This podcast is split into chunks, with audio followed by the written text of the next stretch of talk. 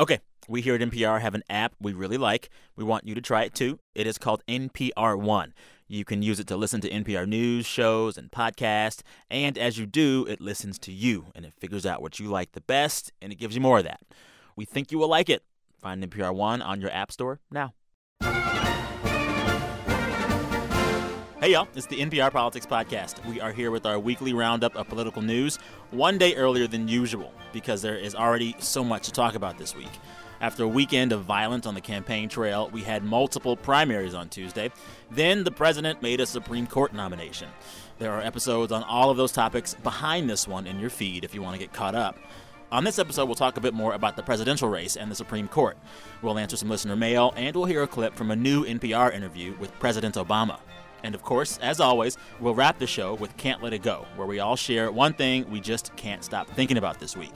I'm Sam Sanders, campaign reporter. I'm Scott Detrow. I cover tech and the campaign. I'm Sarah McCammon, campaign reporter. And I'm Domenico Montanaro, political editor. And Sarah, welcome back to the podcast. First time in a while. We have missed you. Thanks. I've been on the road. I know it. Good to be in studio. So, the big political news here at the end of the week is the fight over President Obama's nomination of Judge Merrick Garland to the Supreme Court. Who can give us the cliff notes on this? So, uh, Merrick Garland has been on the United States Court of Appeals for the D.C. Circuit for nearly 20 years. That's the second most important court in the country. He's very well respected. He has a centrist reputation, and he's been on the short list for the Supreme Court uh, two times already in Barack Obama's presidency. And that being said, Senate Republicans have said that there's absolutely no way they're even going to consider his nomination for a second. This is something that came out with hours after Antonin Scalia died last month. They said that it's far too late in Barack Obama's presidency and far too deep into the presidential campaign to consider a Supreme Court nomination, especially when it's a key seat like this one, where if Obama replaced Scalia, the entire makeup of the court would flip. So that's the backdrop. Uh, today, our colleague, NPR legal affairs correspondent Nina Totenberg, who's been on this podcast before, uh, she interviewed the president about this at the White House, and we have a clip. You know, one of the, the most puzzling arguments that I've heard from Mitch McConnell and some other Republicans is this notion that the American people should decide. We, we should let the American people decide uh, as part of this election who gets to fill this seat. Well, in fact, the American people did decide back in 2012 when they elected me President of the United States with sufficient electoral votes. You can catch more of the president's interview on Morning Edition starting Friday or on nprpolitics.org. So, hearing that clip, what the president is saying, does that change anything? Uh, well, the thing is, that's the argument he's going to try to make because Yes. the fact of the matter is, you know, Scott set this up very nicely in saying where this is probably going. Now, Senate Republicans have left a little bit of wiggle room where before the November election, they're saying that they will not, uh, you know, approve this president's pick. But after the November election, let's say Hillary Clinton or Bernie Sanders were to win the presidency, right? There's this quote unquote lame duck session between November and January before the new president is sworn in and there's a president elect. So if there's a president elect Hillary Clinton or President elect Bernie Sanders, this is the kind of pick that Republicans actually are pretty open to considering in a lame duck session. But they want to roll the dice right now, wait it out, and see if a Republican can win. But do And they think that a Donald Trump would appoint someone they like? I think they are pretty sure he would appoint somebody much better uh, or more conservative in their view than than this. There have been a couple names that But- have been floated that are people uh, who are far more conservative than Merrick Garland would be. There's a lot of time between now and November, though, and I think that the Obama administration has done its best to box Senate Republicans in here. Because what Obama said when he uh, made the announcement in the Rose Garden was that I've done my job, now it's the Senate's turn to do theirs. Obama's right, he was elected for four years, but the American people also elected a Republican Senate, and they, of course, could vote Merrick Garland down. The thing is that Senate Republicans don't want to hold hearings, don't want to hold a vote, and don't even want to meet with Merrick Garland because they feel like they want to keep the focus on whether or not Obama should be appointing someone at this point, as opposed to the merits of Merrick Garland. And of course, uh, Obama went and picked someone who many Republicans are on record saying is a good judge, someone that they wished he would go with, and they voted for him before when he was initially appointed to this court in 1997. Yeah. Uh, and- but I mean, Garland, you know, he's been trying to meet with Senate leaders, hasn't gotten a lot of luck. Uh, he is on Capitol Hill today, meeting with with at least one member of the Senate. But I mean, what happens now? Well, it's even funny though about that is that some Republicans who some are up for reelection uh, Kelly Ayotte, for example, in New Hampshire, is meeting with him just to tell him she won't vote for him. Yeah. Well, and then it's What's like, that meeting like? I just like- want to know. Like, what is it like in that moment? Like, hi, this hi, is pointless. I Ask think about the you're- I kids, think you're a great grandkids, I don't guy. You seem like you're really smart, but on principle, we're not going to let this vote go forward. I don't know. it's like going well, the, a first date and you show up and the person's like, "Sorry, no second date, but let's enjoy this meal." right. You know, like it's Yeah. weird. you know this this is what you're seeing from a lot of Republicans who are up for reelection who are a little nervous about what the optics of this could look like. Um, you know, let let's be honest though, if the shoe were on the other foot, what would Democrats do? You Well, know, I don't if know. if it was a four four court. Democrats would try to find some way to delay this. Most likely, they might be a little But bit they've better. delayed in hearings though. Well, what It's hard to say what how they would have gone about it. I mean, you saw Senator Richard Blumenthal from Connecticut say today that Democrats would have unequivocally gone for hearings and gone for a vote. You know, whether that's true though, I, it's hard to know. I mean, Harry Reid is as tough a player on these things as Mitch McConnell is. So we should expect a long fight with this, huh? yes. Yeah, just like with everything else. And part of this is personal because Republicans say that Harry Reid, when he was Senate Majority Leader, uh, pulled the nuclear option. What this had to do with were the kind of judges that President Obama wanted to put on lower courts. And Republicans had made 60 votes the threshold for every single person by filibustering every single one. So Harry Reid changed the rules and he made it a majority when Democrats were in charge. And that got a flood of Obama nominees through, and people like Mitch McConnell and Orrin Hatch are smarting over that, to say the least. Not to mention that Republicans are still very angry about the way that uh, the Affordable Care Act was put through, and, and there seems like there's a real eagerness to use the rules to their advantage, you know, now as much as they can. Are you kidding me? These guys are still upset about Robert Bork not being on the Supreme Court. So I mean, it, well, at least the one silver lining is that I like the name Merrick Garland, and I'm going to hear it a lot for the next few months. It is a nice It's a name. nice name. That's a nice Someone on Twitter today tweeted that if you rearrange all the letters in his name, it spells Kendrick Lamar, but that's not true actually. I thought it was fun. It's fun. All right, let's shift gears and talk about the GOP side of the presidential race for a second. Domenico, what is the latest in terms of delegates? We know that Trump is still the front runner, but by how much? Here's what we know Donald Trump is the clear frontrunner in this race after the March 15th elections. He has 673 delegates to Ted Cruz's 411. John Kasich follows him up with 143 at this point. Donald Trump needs 52% of the remaining delegates for a majority uh, of all those delegates before he heads into the Cleveland convention if he wants to have the 1,237 delegates necessary to go in with a majority, that magic number that's necessary. Ted Cruz, though, here's the problem. He needs three quarters of all remaining delegates. And John Kasich, you know, sad trombone for him if we have it in the uh, sound effects department, because today, with all the allocated delegates that were uh, finally put up by the Associated Press, John Kasich is now mathematically eliminated from getting a majority of the delegates before the convention this summer. But, But still in the is- race. Politico, I got. But nice. but here's the thing about Kasich: there's no number for a miracle. Yeah, and and let's be let's be clear. That's not the game he's playing. Yeah, you know he's he's not playing a different game. He's he's looking for an anybody but Trump convention, which I'm skeptical of. But uh, if there is an anybody but Trump convention, and John Kasich can get something significant like a quarter share of the delegates, then he can go in and say he's a viable player, that he's got a ton of the vote, and that if they want somebody else, if people are looking for someone new on that second ballot, uh, maybe they'll come around to John Kasich. That's the game he's playing at this point. But at the moment, the only state he's won is the state he's the governor of. the state he's the governor of, the popular governor of Ohio, and he won Ohio, all 66 delegates there, which you might notice make up uh, just slightly under half of all the delegates he's Oh. gotten so far. So yeah, it, it's a it's definitely tough But- for him. So let's say that Kasich's dream of being a dark horse on the floor happens. I mean, lots of folks won't be happy about that, specifically Trump supporters. And even, uh, this week, Trump said that if he doesn't get the nomination, there could be problems. I think you'd have riots. I think you'd have riots. You know, we have. We're, I'm representing a tremendous, many, many millions of people. If you disenfranchise those people and you say, "Well, I'm sorry, but you're hundred votes short," even though the next one is 500 votes short, I think you would have problems like you've never seen before. I think.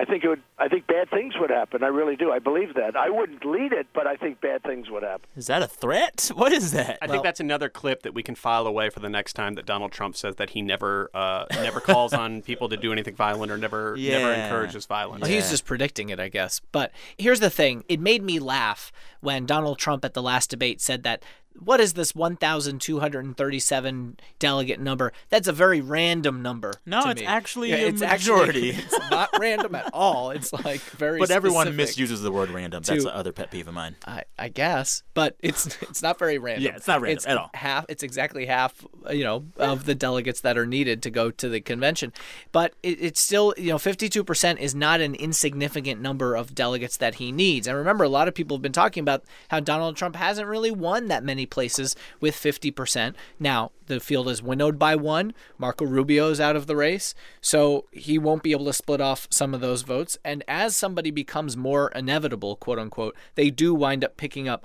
more of the vote. But there's still going to be a fight, uh, and he's going to have to still organize in a lot of places.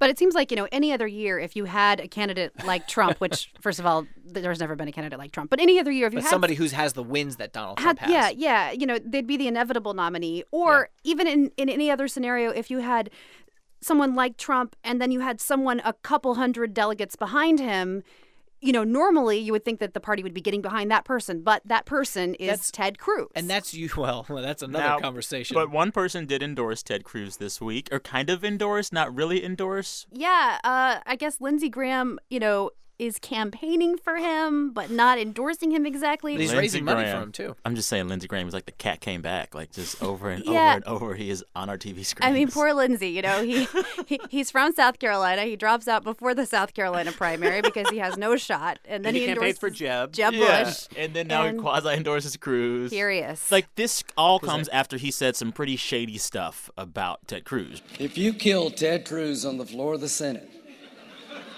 and the trial was in the Senate, nobody could convict you. What's the deal with that, Sarah? No one likes Ted Cruz. I mean, yeah, it's well established that he's very unpopular in Washington.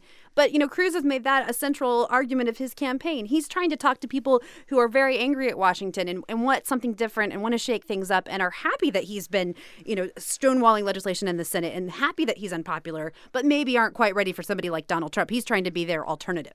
And also, didn't Lindsey say that choosing between Trump and Cruz would be like choosing between? If you nominate Trump and Cruz, I think you get the same outcome. You know, whether it's death by being shot or poisoning, does it really matter? I don't think the outcome will be substantially different. Oh my goodness! Well, you know, take your pick. We're just in a situation right now where voters are going for Donald Trump more than anybody else. Ted Cruz is getting a lot of votes as well, and then there is an enormous gap in between those two candidates and anybody else. and at the guy who's and the guy who's mathematically eliminated. Yeah, the guy's from getting- mathematically eliminated. And then uh, these are the two people that, that many of the top Republicans in the country could not stand. And it's just it's a, it's a would you rather situation that they're trying to sort out. And it seems like for the Lindsey Grahams of the world, there are no good options So- right now. But I think So- the big question is just, you know, if it is Donald Trump, if Trump is the Republican nominee, as a lot of people think it will be, what about all these people who many of whom are Republicans who say, you know, the never Trump Republicans? Where do they go? And that's something I've been asking, you know, voters on the campaign trail. Um, I've been most recently with Ted Cruz. Uh, I want to listen to some tape from a woman named Bridget Ferreira, who I met in Orlando. She's a big fan of Ted Cruz. She told me at one point she thought she could vote for Donald Trump, maybe, but over the last few months, she's decided no way. You know, to me, Trump, Trump gets on Twitter and he acts like you know less mature than my nine-year-old child. You know, he he just has zero um, self-control. So she, you know, I asked her, she said she doesn't trust Trump. I asked her, but if he's a nominee, what'll you do? And she said she can't imagine voting for a Democrat, especially Hillary Clinton. Uh, maybe she would just write Ted Cruz in. um, and then another woman I spoke to at a Ted, another Ted Cruz rally said, you know, she's just not sure what she'd do. She might just sit out the top of the ticket and just vote in other races. What is Ted Cruz's strategy going into the convention? Probably being number two in delegate count. I mean, he is still saying publicly that he thinks he can get enough votes, the 1237, enough delegates to win the nomination, and that's his strategy. And his his goal has certainly been to pick them up everywhere he can across the country, even in states, you know, the states that split up their delegates, campaigning there, even if he doesn't think he can win, but he can get delegates. But I've also heard him say things like at this same event in Orlando, he was asked this question, and he said, on the one hand, he doesn't think the establishment should use a brokered convention to pick a nominee that is their favorite choice. He's he's called, uh, you know, some of the establishment choices the golden children. So he's very, you know, kind of sneering at that idea. But he also said this. Look, if Donald come in, Donald and I come in and we're neck and neck, and neither of us are at 1237, then it's a battle for the remaining delegates. Then that's actually how a convention operates. Now, I don't think we need to do that.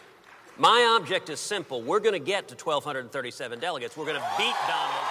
So basically, he's sort of leaving room for a scenario where he doesn't come in with the most delegates, but he emerges as the nominee. And now you have uh, campaigns and, and political strategists really paying attention to the process of selection of who the actual delegates are, which is usually a ceremonial thing. It's usually kind of a reward for donors or friends or things like that.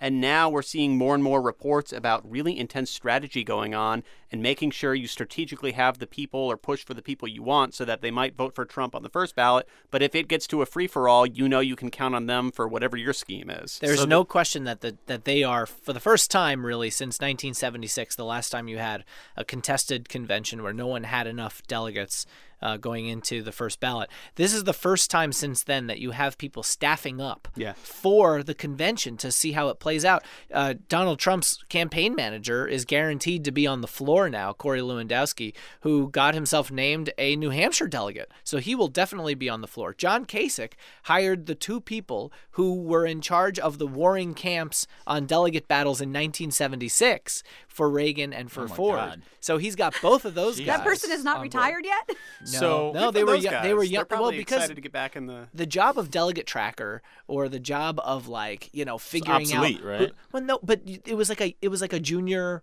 you know job. Oh, you know what I mean? oh. Like it's a tireless kind of thing. You gotta know the names of every single person. You're trying to prove it to your boss. So these guys have been around for 40 years now, and and are some of the more veteran campaign people. People like Charlie Black, who uh, helped run and helped advise John McCain's presidential campaign, for example. So basically, the GOP side of the race still kind of a hot mess, but Donald Trump is the front runner at the moment. Taking a quick break, we'll be right back to talk about the Democratic side of the race.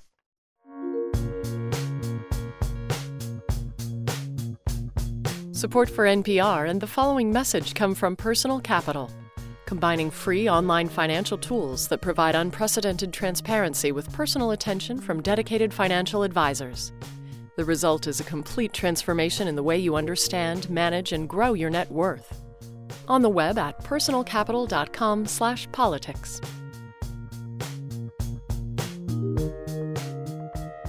All right, we're back. We know Tuesday was a big night for Hillary Clinton with her primary wins in Florida and Ohio, but Bernie Sanders is marching on. And just today, I did a story about why. So Tuesday night, Sanders ended up losing. What's it? He lost what? North Carolina, Florida, Ohio, and Illinois. So th- this was a rough night for Sanders' team. They sent out this very, very short statement very late Tuesday night. But then on Wednesday, they had this conference call, and it's two senior advisors to Bernie Sanders, Jeff Weaver and Tad Devine. And they're basically trying to tell the press there's still a way, we can still do this. But they got some pretty tough questions, like this one. Yeah, hi guys. Uh, I wonder if you would define your campaign at this point as a long shot, and if not, what is a long shot in your mind? Long pause. Well, I think it is. I I think it is what it has always been, which is an uphill fight. This cam- this campaign from day one has always been an uphill fight. So that was BuzzFeed's Evan McMorris-Santoro, and th- that was the tone of the questions for the entire hour. And the whole time, Weaver and Devine are basically saying, "We can do this. There's still time. The states in the future are favorable to us." And he compared it all to a football game. You know, we're at halftime here, and, and we agree that that we're behind, but we also think that we're going to win this game, and, and we're going to finish ahead, and we see a path to get there. Okay, I'm just going to let you guys handle the football analogies. 'cause And I have a beef I- with I the football. So uh, my whole story today was about how the football like analogy doesn't really hold. Is it but because we'll it's talk about, about it. football? Well, so could you walk me through what their plan to win Yeah, is so- and how much of a game of mousetrap is it, or is it something that's like slightly? So their thing is that the calendar towards the front has had states that favor Hillary Clinton, southern states, etc. And they're saying now a lot of the states that you hit next are going to be states that they know they'll do well in. And to a certain extent that is true, but a lot of those states are smaller states and Hillary Clinton will still pick up delegates in those states because it's, all like proportional. And so they're thinking that they can catch up there and then really catch up in New York and California. But let's be clear Bernie Sanders had a very you know, narrow but possible path if he split on uh, March 15th with Hillary Clinton. Had he won Missouri, had he won Illinois, had he split with her in Ohio, come fairly close, and they thought all along that they would lose North Carolina and Florida pretty big. But their thinking was split the day, maybe lose by a few delegates, and they could have held serve and they would have wound up with 53 54% of the remaining delegates that they needed. And that yes that would mean that they would need big wins but not overwhelmingly huge wins in a lot of places. And i will tell you in this spreadsheet that i was you know clicking through trying to see if that would actually work they had a case to be made okay? Over the next 6 weeks show me a state where hillary clinton is favored. Maybe new york and that's it now, had they been able to split and have the kind of momentum going into this next favorable swing of states, that was foreseeable. It was narrow, but it was foreseeable. And yes, they would have still been behind with the superdelegates, but their thinking was you win the pledge majority, the superdelegates, super come over to your See, side. It's not even clear that that would be the case, but they would certainly have an argument and a plausible path. But here's the thing in the phone call that they had, they're basically saying, oh, you know, we'll win these states. But it's not just about winning. Like right now, mathematically, Sanders would need to win 58% of all the remaining delegates to take it. That's pretty hard. It's very hard. So it's much more difficult to win 58% of remaining delegates than it is 53% of remaining Exactly. Now, Especially when why- you're not ahead. Right. And that's why when you have a conference call like that, which was, by the way, very reminiscent of a lot of Hillary Clinton conference calls that I was on in 2008, trying to talk about how they could win and that there was a path to beat Barack Obama when they were behind in the math count. Now, I think the point that Ted Devine and Jeff Weaver are making is that maybe the football analogy is not the best one, but the idea that only about half of the delegates have been allocated to this point, and hey, you never know what can happen later. Yeah. This would have been a much more believable spin if Had they won Ohio. had or no, had they split. You know, had they won Illinois, had they won Missouri, But they- then you could see more of a mathematical path. Just to go back to the football analogy for a second. Yeah, yeah. At this point in the football game, I would be having my second beer and some wings, and I just think that maybe This might be third beer time. maybe it's maybe it's time for a third. Beer. Well, if this were actually halftime, I'd be like, uh, Bernie, Hillary, where's Beyonce? Where's Beyonce? I Halftime show. were gonna- where's Beyonce? Halftime show. Yeah. Um, Rolling Stones. Yeah. Oh, Rolling Stones. Start that was a really bad. Start me halftime up. It's always the same. But that was a bad halftime show. Okay, that maybe you just don't like Rolling Stones. Michael I Jackson, and I have lots of halftime reasons, show. But uh, no, Prince, Purple Rain halftime show Mm. because he was singing and there were purple lights and it started raining and the rain was purple. Anyway, I don't know how we got there. The commercials are so much better in football than politics, though. That's true. Oh yeah, touche. All right. Okay. So in the midst of all of this, there also was this New York Times article that came out this week. Comments from Obama behind closed doors to donors, basically saying that it's time to unite behind Clinton. Who can who can talk to this for me? So apparently, Barack Obama went to a, a fundraiser where uh, he had told some donors, and there were no quotes in the story, we should say, but they characterized what he had said as. Uh, Telling them that it was time to unite behind Hillary Clinton. Um, the White House was asked about this today, and they didn't exactly deny it, but they they characterized it a little differently, saying that it was time to eventually get behind whoever the nominee was, and that unity was important, and it was time for the Democratic nominee to be able to pivot to take on Donald Trump because of the importance of taking on Donald Trump. So it's like it's almost nearly, essentially, kind of time to get behind the person that we think is going to be the nominee. Yeah. But like, why Yeah. like, why does he he care? He's I- not running well, for he- re-election. he Just is- endorse somebody, right? Well, I think that there's more to it than that because he is the president of the United States. He's the leader of the Democratic Party. He he wants whoever is going to replace him to win.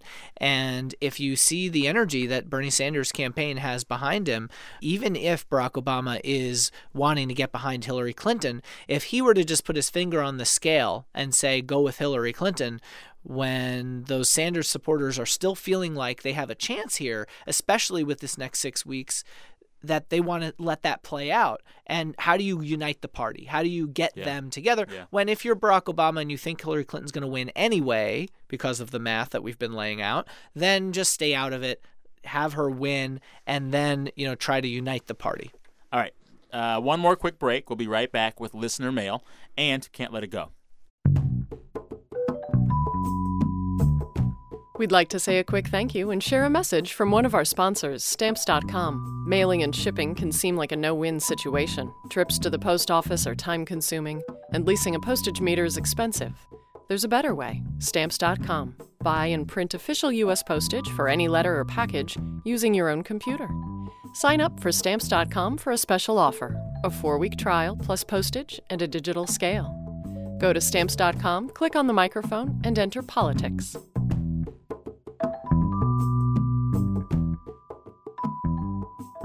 All right, we're going to answer some of your questions. Tim from Boston wrote this quote there seems to be a lot of close races on the democrat side and i keep hearing record turnout for the republican side but what are raw totals beyond state by state contest if we just look at the total number of votes cast per candidates so far you have an answer, Domenico? Uh, well, let me quickly add this up here. Uh, I'm not sure. Uh, Get your me abacus oh, out. Okay, it's all done. All right. So, uh, amazing how that happens. Hillary Clinton said at a debate recently that she had the most votes of anybody. Let's stop talking about Republican turnout being so high. And Is that know, true?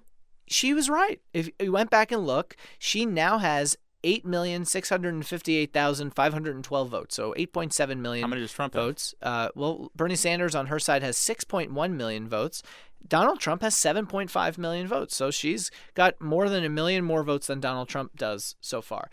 Now, But- there were four candidates, or five, or six, or seven at one point, right? And Trump is quick to point that out. That's right. And Ted Cruz, uh, just to go down the list a little bit, Ted Cruz 5.5 million, John Kasich 2.7 million, uh, about 700,000 short of Marco Rubio, who had 3.4 million. But one thing I want to point out here that's really kind of interesting because you start going down the list of people who have votes. Martin O'Malley, the former governor of Maryland, who dropped out before any of the votes began in New Hampshire. Remember, he uh, finished that disappointing third in Iowa. He got 95,000 votes. Okay. Aw. And what's interesting about that, though, is that's better than Rand Paul, Chris Christie, Mike Huckabee, Carly Fiorina, Rick Santorum, Lindsey Graham, or Jim Gilmore, or George Pataki. None of those folks got that got that many. Uncommitted. 65,000 votes for uncommitted on the Republican side, more than Rand Paul. Isn't that interesting? Did he get more than Christie, too? Yeah, all those guys. Wow. It's hard out there. Yeah. All right. Gia emailed us this question. I've seen reference from a number of political reporters about concern that if Trump were the Republican nominee, it could hurt the prospects of Republicans running for Congress. How is it that the case, or how would it be? Uh, this is something that Democrats are really uh, excited about running on, and they, they need to be excited about something because Democrats have just gotten their butts kicked the last few congressional and Senate elections. I think generally there's been an ongoing trend that uh, Senate and House elections have become more and more nationalized, and really it's hardly ever about the candidate themselves, and it's more about you know what's happening big picture. That's a big reason why Republicans did so well in in 2010 with the Tea Party movement. It was really they kind of viewed it as an anti-Obama backlash, anti. Obamacare backlash. So the idea is that uh, Democratic campaign managers are really going to hammer Republican candidates and try to tie them to Donald Trump at every point.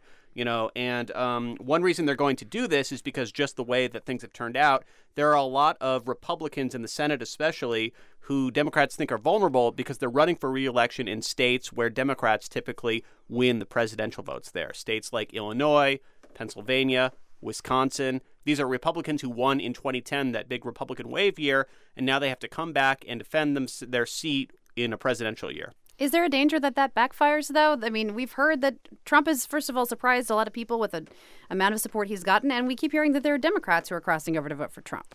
I think the thinking behind these strategists is they're still feeling very optimistic that Donald Trump has done very well in a Republican primary, but that in a general election climate, it's a much more limited appeal. And you don't have to look much further than what Republicans who are in charge of trying to get senators elected uh, have said and done. The National Republican Senatorial Committee, we actually talked about on this podcast uh, some months ago, having put out a memo on how to run against Donald Trump if you're running in a swing state. This map is much more favorable to Democrats to start out with because it's a presidential year and it's in some of those Democratic leaning states. And then to have someone like Donald Trump on the ticket Republicans and Democrats who run some of these races are nervous. But when you even ask Republicans, who would you rather have on the ticket, Donald Trump or Ted Cruz, they kind of gulp for a second and, and they, they are not quite sure.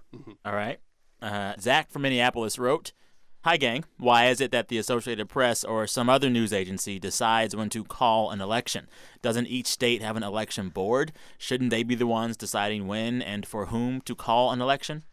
If that happened, it would take forever to get results. And that's kind of why a lot of the media outlets and organizations decided to try and hire a bunch of statisticians to try to make calls, to try to figure out who these people are going to be. And everyone always asks me to say, how can they possibly call it with 0% of the, uh, of the vote in or 5% of the vote in? How can they possibly do this?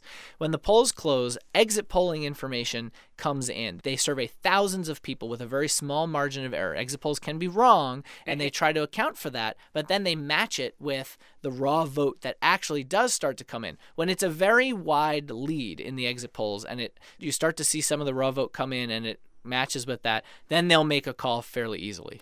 And uh, I saw a lot of comments on our on our Facebook Live feed. Actually, when Sam, when you were uh, doing the Facebook Live post Yeah. on Tuesday night, and a lot of people were upset with the AP calling Ohio, Ohio like for- 10% being in. Yeah. Right, calling it for Hillary Clinton. They're saying they're biased against Bernie Sanders. Why would they do this? The thing is, though, the Associated Press does not want to make a call that it has to take back later Yeah. because they have no actual determining factor here. It's still the actual votes going to the actual state.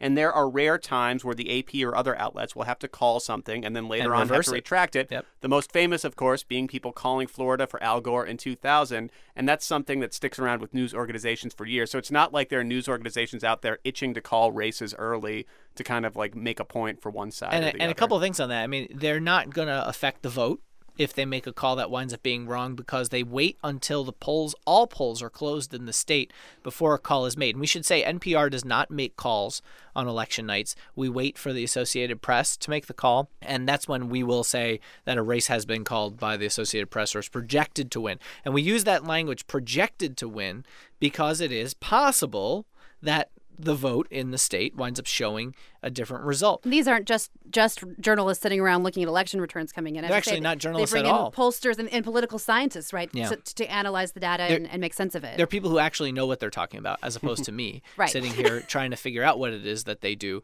But they have, you know, I've sat on some of these decision desks and seen what they do, and you know, they've got complicated spreadsheets and analyses going and various models on what the situations could be. They look at past voting trends and they look at racial demographics to figure out where the votes coming in from, what the exit polls have showed, and what that will mean. And it's amazing that they do as good a job as they do. Okay, time for Can't Let It Go, where we all share one thing we just can't stop thinking about this week politics or otherwise. Because I'm hosting, I get to go first this time. Okay. Don't sound so excited, Scott. I'm sure it'll be great. Sam, what can't you let go? Well, I can't let go. I'm seeing this new thing, or maybe not that new, on Twitter, where dudes in their Twitter bios will put the word feminist. Sure. You mean And you don't? I don't. Why- let me tell why you aren't you a feminist? Let me, no, no, no, no, no, don't, don't do that. but let me tell you why. Like, it just seems like a total kind of fishing for compliments. Like, by doing that, these guys are one begging for compliments, and two making a conversation that should be about women about them. But wait, wait, how do you know what's in? How do you know they're looking for compliments? Uh, Because there's also Because a all feminists No, there's also a feminist of Tinder Tumblr where they collect all these Tinder profiles where men go out of their way to brag about how much they're feminist. It's the whole thing with like the friend zone phenomenon where dudes expect things from girls because they're nice to them. I don't like that. And, and, and that's what I kind of think this whole feminist thing is. Also, if we accept that feminism is believing that women should be treated equally to men, that's just something that you should just do. Like, I don't have in my Twitter bio taxpayer. Well, sure It's just you- a thing I do because I should. Well, yeah, but there's not like a ton of controversy about whether or not it's okay to be a taxpayer. But like, feminists, Then depends there, are, there are people who have taxpayer in their in their bio. This I bet, is true. right? Yeah, but but I, I, I'm just gonna push back a little, Sam, because Okay. I have to say, like, like yeah, if it's just fishing for girls, you know, whatever, not so cool. But I have to say, I am thankful for male feminists because I'm thankful for like the one I'm married to, who empowers me to do my thing. Does and he have feminist in any of his online he, bios? he doesn't. okay, because he's a good know, man. I mean, I'll take it. Is what I'm saying. Okay. I'll take it. yeah. Um, who's next? Domenico, what can you not let go this week? Well, I can't let go, uh, bringing it back to politics, because apparently that's all I think about, uh, aside from the fact that March Madness is going on and no one's letting me watch that because there's a bunch of elections happening. Uh, but I can't let go this uh, Donald Trump Instagram video that he released the day after uh, this, what we were calling Mega Tuesday. Let's take a listen to that. And what you see here on the screen comes up with when it comes to facing our toughest opponents, and it has Putin, you know, knocking over a guy with really a judo move. Putin real strong. Then it goes to uh, an, a guy with a gun who's supposed to be part of ISIS pointing it at the camera, and he says, The Democrats have the perfect answer, ellipsis. That is not a dog.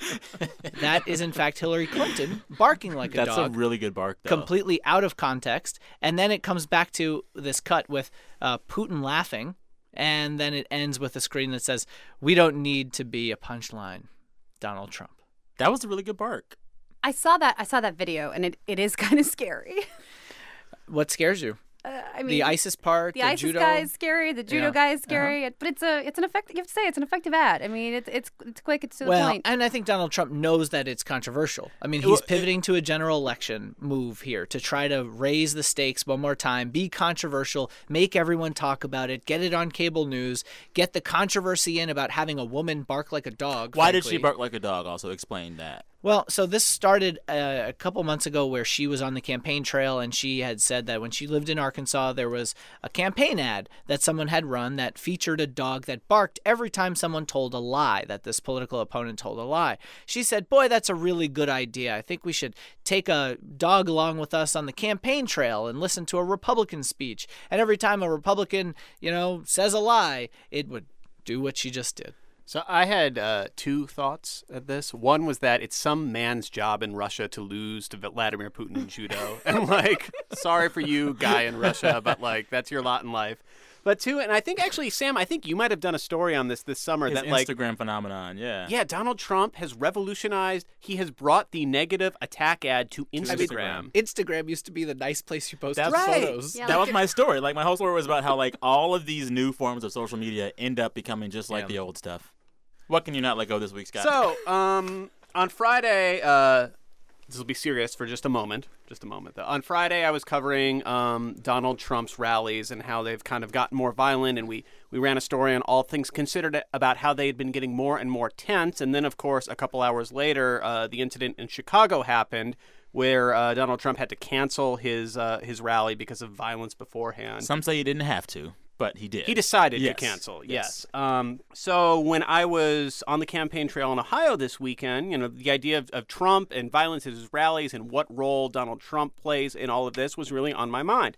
And I was in Columbus, Ohio, at a Democratic fundraiser that Hillary Clinton and uh, Bernie Sanders and Sam Sanders I was there for a little bit, We yeah. ran into each other in Columbus for about four minutes or Pretty so. much. But before I saw you, I, I found someone and I thought this is a person who really probably has really good thoughts on Donald Trump and his role. And I asked this man, and he gave me this thoughtful answer. Well, of course, he's partly responsible. You know, everyone in the end is responsible for their own behavior. But clearly, you've got to know that if you're going to stand in front of a crowd that is already hyped up and saying, I would punch him in the face, get him out of there, we used to know how to handle people like this. Well, that's, even if it isn't a direct beat him up, although it's pretty close to it, at least the code language is to stir up the crowd. Thoughtful. And Very this thoughtful. is a man. Is this an Ohioan? It is an Ohioan who knows a little bit something about brawls and fights because that was one Jerry Springer. Oh my goodness. oh, nicely done. I saw that and I was like, oh my God.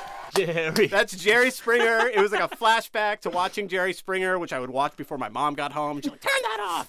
I spent an entire week on, on vacation, quote unquote, in Indiana with my great aunt, and all I did was watch Jerry Springer on TV Who was because the there was nothing guard? to do. Remember the security Steve. guard? Steve. he oh, had his own show for a while. Because that's what I thought. And then Jerry Springer said, you know, you have to calm the crowd down. You can't play a role in inciting. And I was like, easy for you to say, Jerry Springer. You had Steve. Exactly. So basically, the entire Donald Trump campaign has turned into a final thought for Jerry Springer. Yes, it was a final thought.